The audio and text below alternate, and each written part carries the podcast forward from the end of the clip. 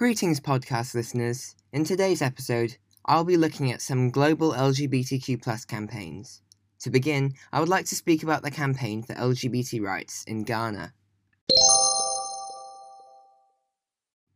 Ghana is a country in West Africa with a population of 31.7 million people, which sadly currently does not have any pro LGBT laws, including the legalization of same sex relationships. In January, the first LGBT community centre and safe space in Ghana was opened. However, in a largely conservative society which lacks support for LGBTQ people and has no laws which protect them, those in the Ghanaian LGBT community face violence and threats from society and their own government. Sadly, on the 25th of February, the LGBT rights Ghana Centre in the capital Accra was closed by police less than a month after it was opened. Without this centre, people lack safety and security from society, which they desperately need due to the abuse faced by those who are not accepting of the LGBT plus community.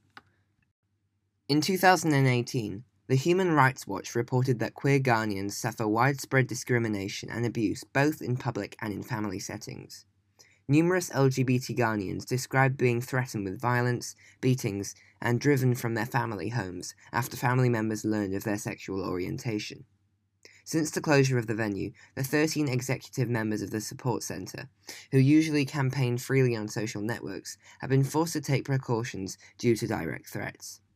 The report of the Human Rights Watch adds that institutions, including some government agencies and the Ghanaian police force, have taken steps to protect the community. However, with the recent raids and arrests carried out by the police, this remains to be seen although in June 2016, during the 32nd session of the UN Human Rights Council, the official delegation of the Permanent Mission of Ghana to the United Nations in Geneva assured the UN Human Rights Council that Ghanaian law does not allow persecution and violence based on sexual orientation and or gender identity.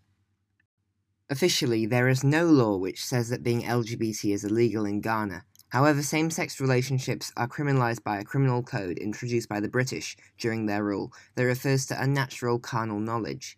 This code, which is rarely but sometimes enforced, is interpreted by authorities as penile penetration of anything other than the vagina being illegal.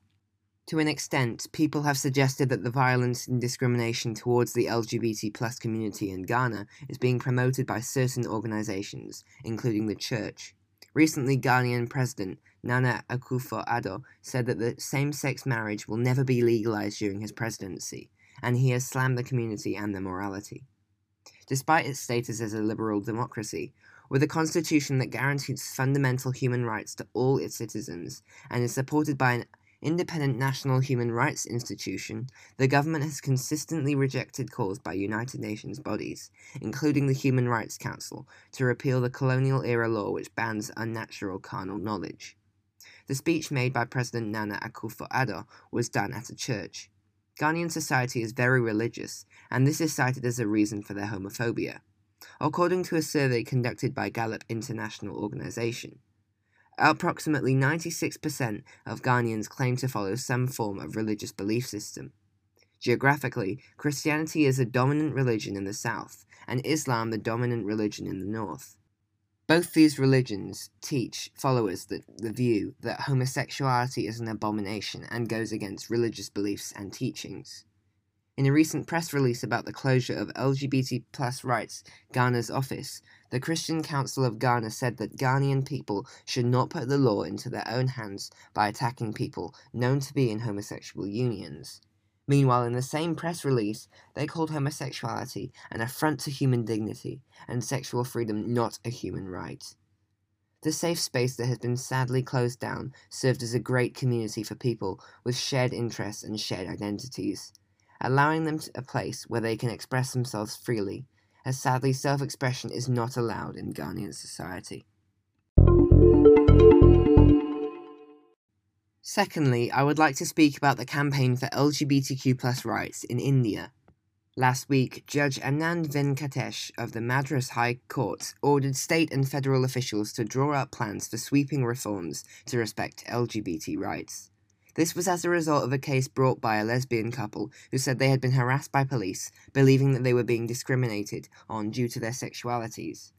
The judge described this as illegal discrimination against members of the LGBTQIA community.